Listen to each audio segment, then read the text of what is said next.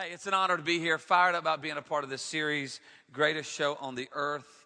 And you've got all the things happening with the kids. It's going to be a lot of fun. But I want to take a few moments today and talk to you what I really believe is, is about the greatest show. But really, Jesus taught and he gave us the greatest title that you and I would ever have as a believer or a person. You know, there, there's a diversity in this room. There's, you have a different skill set. All of us are unique in the way that God made us. But it's interesting that even in all of our uniqueness, there's something that at the end of our life, there's something as it relates to a reward of heaven. If we cross over to the other side and we believe in Christ and we see Him, there's something He's going to refer to us as, which brings a common thing to all of us. And Jesus, when He sees us, he doesn't see us and say, hey, what's going on, banker? Hey, what's going on, homemaker? Hey, what's going on, student? Jesus refers to us as a faithful servant. The highest thing that you can achieve in the kingdom of God is to be called a faithful servant. He even says this in Matthew chapter 23, just a small verse the greatest among you will be the one that serves. Jesus says that. The greatest among you will be your servant. Your servant. As we think about the greatest show on the earth, the greatest thing that you and I can do in the kingdom of God is do everything we can to be a servant of the Lord Jesus Christ, to understand servanthood. What does it mean to be a servant leader? What does it mean to be a servant parent? What does it mean to be a servant husband? What does it mean to be a servant in the house of God? That Jesus says that if you're looking for greatness and you want the rich things of the kingdom, you want the blessing of the kingdom, you really want my smile upon you, then seek to be a servant. Nothing more, nothing less. A servant. So I want to talk about that for a few minutes. Father, we love you. Thank you for this great church. We thank you for our pastors, their integrity. Thank you for how you're using them around the globe. This church is such a model. Now, as it reaches out to another campus, God, what a God idea. And Lord, thank you that we can be a part of that. We can share in the dream. We can sacrifice to be a part of what you're doing. Lord, I just pray you'd speak to us for a few minutes and help us to have a heart of a servant. A heart of a servant. Lord, we love you so much. In Jesus' name. And everybody said a good amen. Want you to turn to the person next to you and say, I'm glad you made it to church. Now look at the person that was your second choice and tell them, you look like you need a little church. your second choice. I think one of the coolest things about today is you're going to get an opportunity at the close of our time. Pastor's going to come in a few minutes and give you an opportunity to receive Christ. And then every person in here is going to be confronted with the opportunity to serve. That's what we're talking about. I didn't know all this was linking together, but this whole idea of which ministry fits you, where you're able to fill out and get connected, whether it's at this campus or the Midwest City campus. And I, I just want you to keep that close to you because I believe some things we'll talk about, God's going to spark some things in our hearts to, to realize that, that the greatness of the kingdom is when we begin to get outside of ourselves and begin to serve others. Now, I was not raised in church. My dad was a Catholic, my mother was a Baptist. We would go to church every once in a while. But then I came to Christ through outreach. I came to Christ because the church decided to reach outside the walls of their church and begin to serve people in creative ways like you do here in this church. And so uh, God did a work in my life because somebody decided to be faithful in the house and from the house. I want you to hear that. Faithful in the house and then from the house. So I came to Christ June the 21st, 1982. And, and I got plugged into the local church immediately. Three best decisions I ever made in my life. The first one was when I said yes to Jesus Christ and I bowed my knee and confessed him as my Lord and Savior at 18 years old. Second best decision was when I decided to ask Delinda to marry me. And I, I fell in love with her before she fell in love with me, so it was a little bit of a chance. And I just kind of hinted around, hinted around. How many knows you don't want to uh, tell somebody you love them and they still like you? You know what I'm talking about? That's no fun. I love you, girl. I love you, girl. Well, I like you too. That's not a good night, my brother. That's not a good day. It's not a good sign back the train up. And, uh, and so she, I fell in love with her, was so in love with her. And then finally she said yes, and that's totally changed our life is, is the covenant that we made. The third best decision was when I decided to get planted and serve in the local church. When I planted myself in God's house and served. And I loved the first church that I got involved with. It was a small church, storefront in a beach community, and I and just started going there. Was about 50 people who went to this church, and, and I, I, I fell in love with my pastor. He was just a great man of God, loved God. He was a little old school and just would get a little fired up and preach a long time and just preach on. He'd say, I'm going to preach on. You ain't got to tell me to preach on. Preach on, preacher. I plan on it. And so he just would preach a long time. And again, there's just a few of us, and we'd preach an hour, sometimes preach two hours. Sometimes you feel like he was going to land the plane. He'd take it around the runway one more time. And you're like, man, I thought we were going to get to Bojangles, get me some chicken, or go to Piccadilly, something. He'd go on one more time, preach on another hour. And so, but I loved him. He was a good man, a godly man. He's old school. He'd say, Let me tell you something. If you don't like it, you can leave. Don't let the door hit you in the backside. There's five people sitting, waiting on your seat outside. When you walk out of the church, five people go take your seat. Where they at? Oh, can they come on in now? I mean, I mean, he just went old school. We want to kick you out every week. He preached one time about getting involved, about lending your life, giving your life for others, others, others, others. In a world that is very me, myself, and I. Me, myself, and I. Me, my, he preached on others, serving others. And he talked about how there were very many needs in the church that he was trying to get people to connect to so that we could reach more people. So after that service, I met him and said, Pastor, I want to be used by God. I, I want to do that. I was 19 years old. I, I, want to, I, want, I want God to use me. I want to, I want to be used in this, this thing called church. And matter of fact, I'd like to do what you're doing. I love to preach. And, you know, maybe we get out here earlier and get some lunch or something. But you know, I think I could do it quicker and just, you know, I remember he looked at me, just a gracious man, said, If you want to be used by God, you meet me Saturday at 5 in the morning. I thought, Well, there's no church at Saturday at 5 in the morning. He said, If you don't show up at Saturday at 5 in the morning, don't come back to this church. Go and leave. Go and leave right now. I, I met him Saturday at 5 o'clock in the morning. And he opened up a door, and there were five ladies in there praying. He said, I need you in this prayer meeting for the next six months. That's where I need you to serve. I did not ask to go to prayer meeting. I not, I, I, that was not my spiritual gift. That was not my kind of my flow. But that's where he needed me. I said, okay, Pastor. He said, now six months. If you miss one, don't come back to this church. I went to prayer for six months with these senior adult ladies, and they were like senior, senior, way been, been senior a while. They would pray. Boy, they fervent prayer, Pastor, fervent prayer. It'd, it'd start praying. It'd squeeze my hand. It want to hold hands for like two hours. Squeeze my hand. I'd be like, girl, you want some? At the end of every prayer meeting, eight, nine o'clock, they'd bring a chair. Okay, we need to, we need to pray for somebody. I mean, it's me and five women. They'd put a chair in the middle of the room. Okay, who needs prayer today?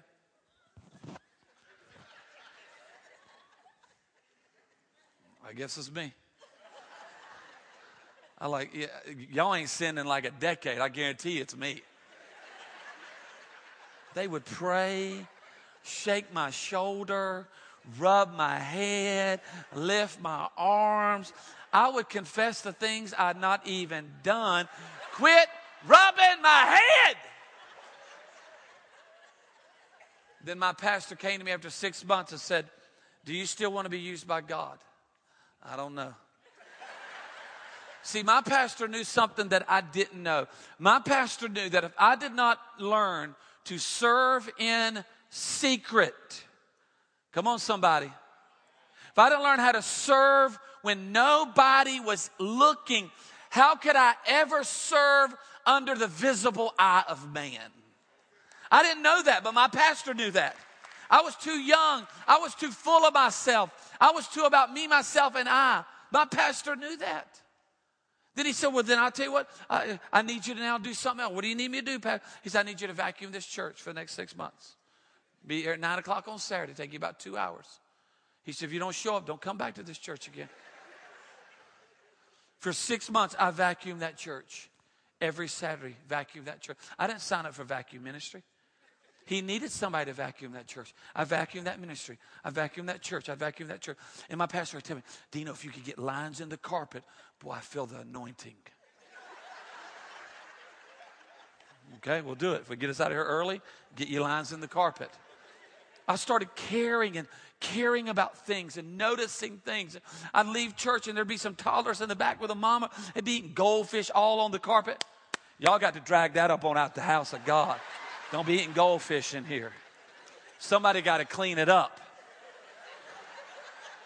Don't bring that in here. See, my pastor knew something I didn't know. My pastor knew that if I was not faithful in the little, if I couldn't cherish the small, what everybody else thinks is not important, that if I couldn't embrace that and be faithful in the pain and be faithful in the commitment and be faithful when nobody was looking, how could I ever be faithful with something larger in the kingdom? He knew it, I didn't know it. After a year, my pastor came to me and said, Son, I think you're ready to preach. I said, Man, about time. He said, You're going to preach this Sunday. He said, Now here's the deal go get you a new Bible, get you a big Bible, and go get you a suit. Don't wear them shorts and that tank top. Get you a suit with a tie. Get you a brand new suit. You preach next Sunday. Boy, I got fired up. This is about 1984, 1985, and kind of this is kind of you know your, your, your you know kind of your, your um, uh, we, we had a store called Oak Tree. It was bad. Well, I went in there, man. I, I picked me out a suit. It was like a short, double breasted jacket. Short. About 15 pleats. Bought me some purple shoes. This suit was lavender. It was bad. I like, what's up? My purple suit. Boy, ain't nothing wrong with some Stacy Adams. Don't be hating on my Stacy Adams. Don't hate on me. But I never forget, I got dressed, went to church that morning, my lavender suit, my purple shoes, walked up in the house of God, had my Bible on tomorrow, ready to preach. I walked in church, my pastor was waiting on me. I walked in, he looked at me and said, Son, you look like a grape. He said, Come on me. We went right past the pulpit. I was like, Well, that, I thought that's where we kind of did our deal. No, you come with me. Went all the way back, Pastor, all the way back, like into the deep, dark belly of the church. There was a little Sunday school room with nine, ten, eleven, with, with, with chairs, about nine chairs in it, metal chairs. He said, Here's what I want you to do. He said, In a few minutes, there's going to be some 9, 10, 11 year old boys that are going to come in here. I need you to preach to them for the next 52 Sundays. And if you miss one, don't come back to this church again. Go on and leave right now if you can't do all of them. I mean, old school. Pastor, 52 weeks. You, do you have a lesson? Do you have curriculum? Is there a book? Is there a video series? No, just you. Use that graph. There's a flannel board. He's called a flannel graph board with like Noah and like a fence and like a red heifer and like Adam and like an ark. Didn't even match. He's like, just use all that. It's all the money we got. Just, it's all in the Bible. Walked out. 52 Sundays, I preached to these 9, 10, 11 year old boys. They were in, I'd be preaching. They were fighting each other. They, I heard scooting of metal chairs in my sleep busting each other in the head. I'm preaching and teaching about Abraham on the ark as he goes into Jerusalem and Jesus turns them all into giraffes and it's an amazing thing. And, and they're like, then I, I don't think that's in the Bible. I was like, this is all they gave me. Work with me. Y'all going to hell anyway. It's all they gave me.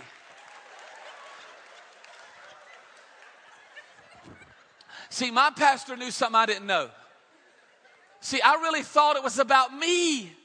I thought it was about my gift and my visibility and what I could do. My pastor knew that if I didn't understand that the kingdom of God, that God's way is servanthood, that nothing in my life would never work. He knew that if I didn't understand that greatness is found in serving, I would never have a decent marriage. Because if you can't serve, you don't have a good marriage. I would never be a decent dad.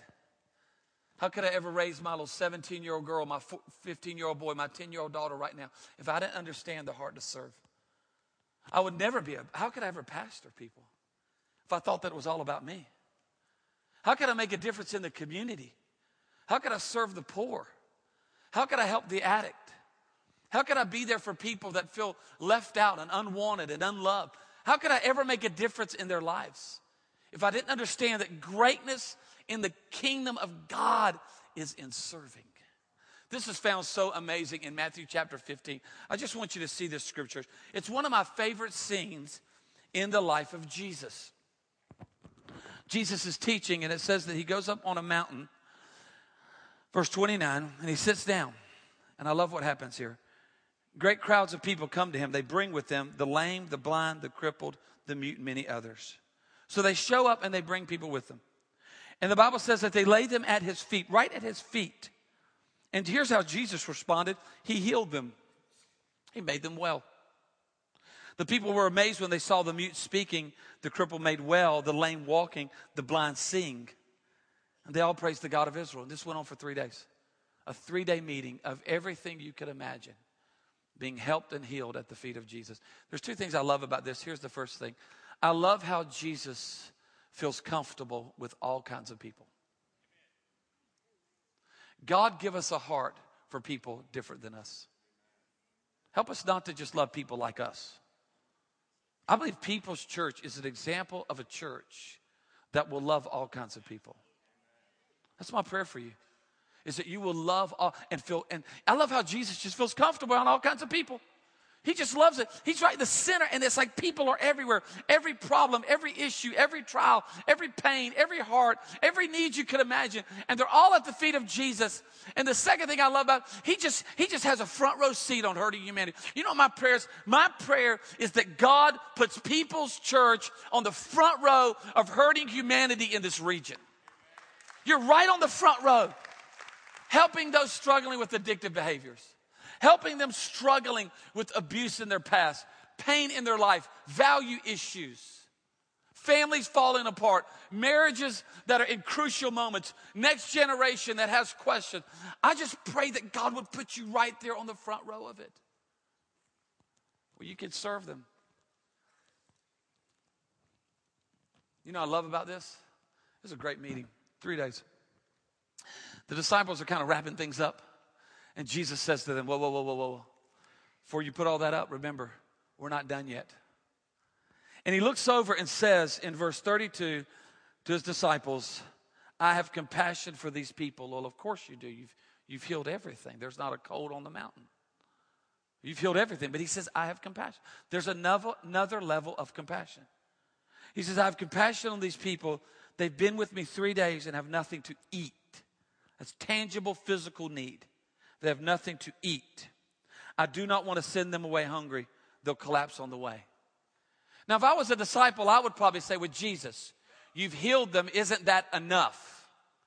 And Jesus says, Nope, that's not enough. We're not done yet. See, so often in our walk with God, we feel like we've done enough. I've given enough. I mean, I gave to the crazy and now I'm giving to the dream.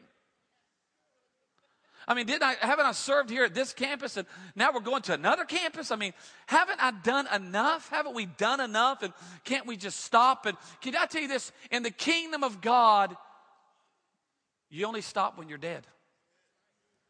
While you have breath, Jesus challenges us. There's always somebody else. There's always another family. There's always another young person. There's always another community. There's always another offering. There's always somebody else to build life into. There's somebody else to reach. There's somebody else to serve. The disciples were tidying up, finishing up this thing, and Jesus looked at them and says, You think you're done, but you're not done. You know, my prayer for you is that your best days of serving are ahead of you. You've served a lot to see God do this.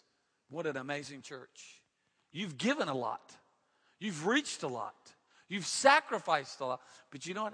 I believe your best days are ahead of you. I believe your best days are ahead of you. I want to finish with this, giving you this one thought. Always remember servanthood for the cause of Christ is a lifelong adventure.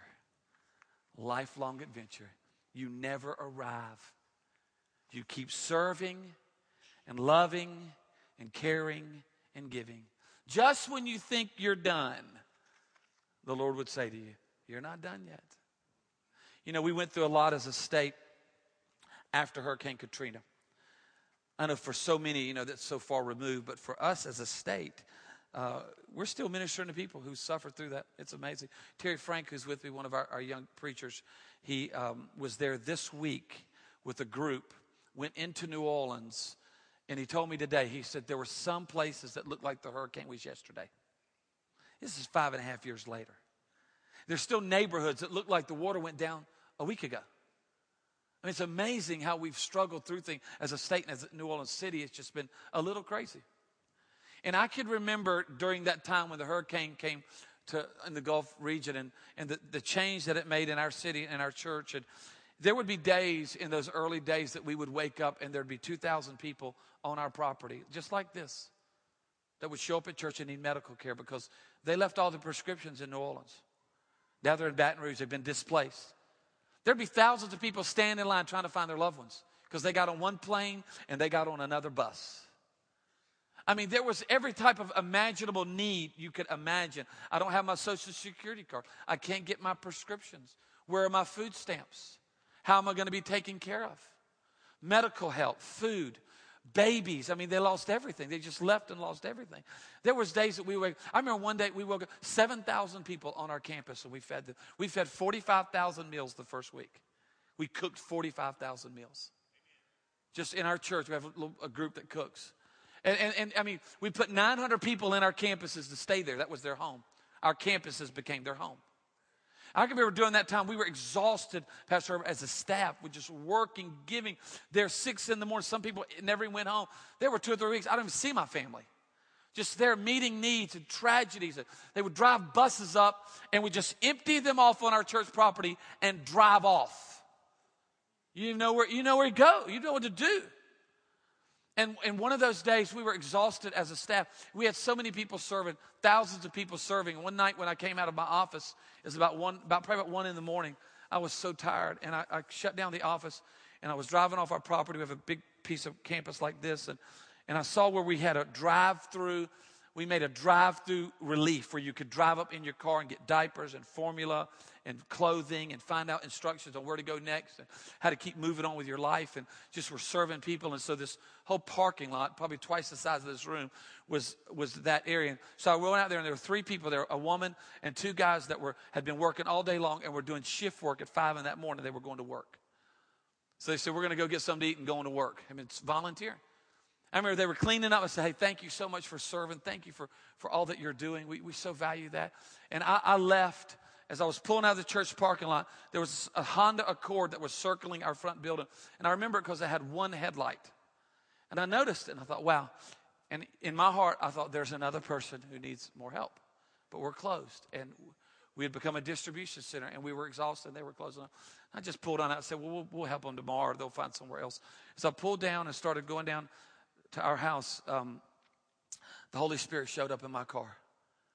How many does the Holy Spirit will mess with you? Get you right out of your little comfort zone. Come against every excuse you can imagine.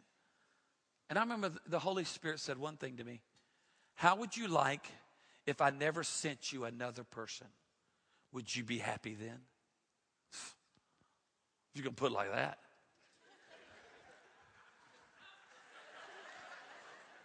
Drove on down there mad. You know, hey, hey, hey, waved them down. They were just sitting there. And I said, hey, can, can I, hey, listen, we're closed, but um, I'll open up the church and you can use the restroom and get some water. But we're closed and, you, and we'll help you tomorrow. They got, they parked their car, nine people in the Honda Accord, three adults, six children. He gets out. First thing he says, he says, thank you so much um, he says, We've been in the water 11 days. 11 days, this family, this precious family in the water. They get out, they smell. I've been to Cambodia, I've been to the AIDS camps in Mozambique. I've never smelled anything like this. The last one out was a two year old toddler, filthy, dirtiest child I've ever seen in my life. Anywhere I've been, that was their dirtiest child. Matted hair, filth all over it. One, naked. All I had on was a diaper that was about down to here. And it walked by me. And it stunned my heart. I thought, wow, in America? In America? They went to the restroom, and the Holy Spirit began to speak to my heart and say, I thought you wanted to be a servant. I thought you wanted to care for people. I thought you stood up in that pulpit and talked about the poor and the lonely and the hurting, and you're going to send them away? That you go, you think you're done? But I felt so convicted. I knew I'd been selfish. They came out of the bathroom. I said, Sir, please forgive me. Can we help you? Let's go to the back and let's get you some clothes and get these kids cleaned up. We went back to the back. Here's the funny part. The three people were getting in the car. Remember, two guys going to shift work at five o'clock. Mama, she's been there serving all day, got kids. I said, Excuse me, I'm so sorry, but I've got another family that showed up on property and they really need help. Is there any way you guys can serve them? Here's their response Oh, glory to God. We were praying for one more family. Okay, I'm a heathen. Can you now be the pastor? I resign. Like, oh. Boy, we get those people around. We fed them. We got them clothing, probably for an hour, hour and a half. Image of Katrina. I'm on my knees with wipes, wiping down a two year old toddler on our property in the United States of America. We got them all cleaned up, baby powdered them up. Getting in the car about 2:30. Family gets in. Last one is the two-year-old toddler. Got his hair combed out, clean, smells like Desitin. Come on, somebody. Ain't nothing like a good Desitin smell. He walks by me in a onesie and a tight diaper.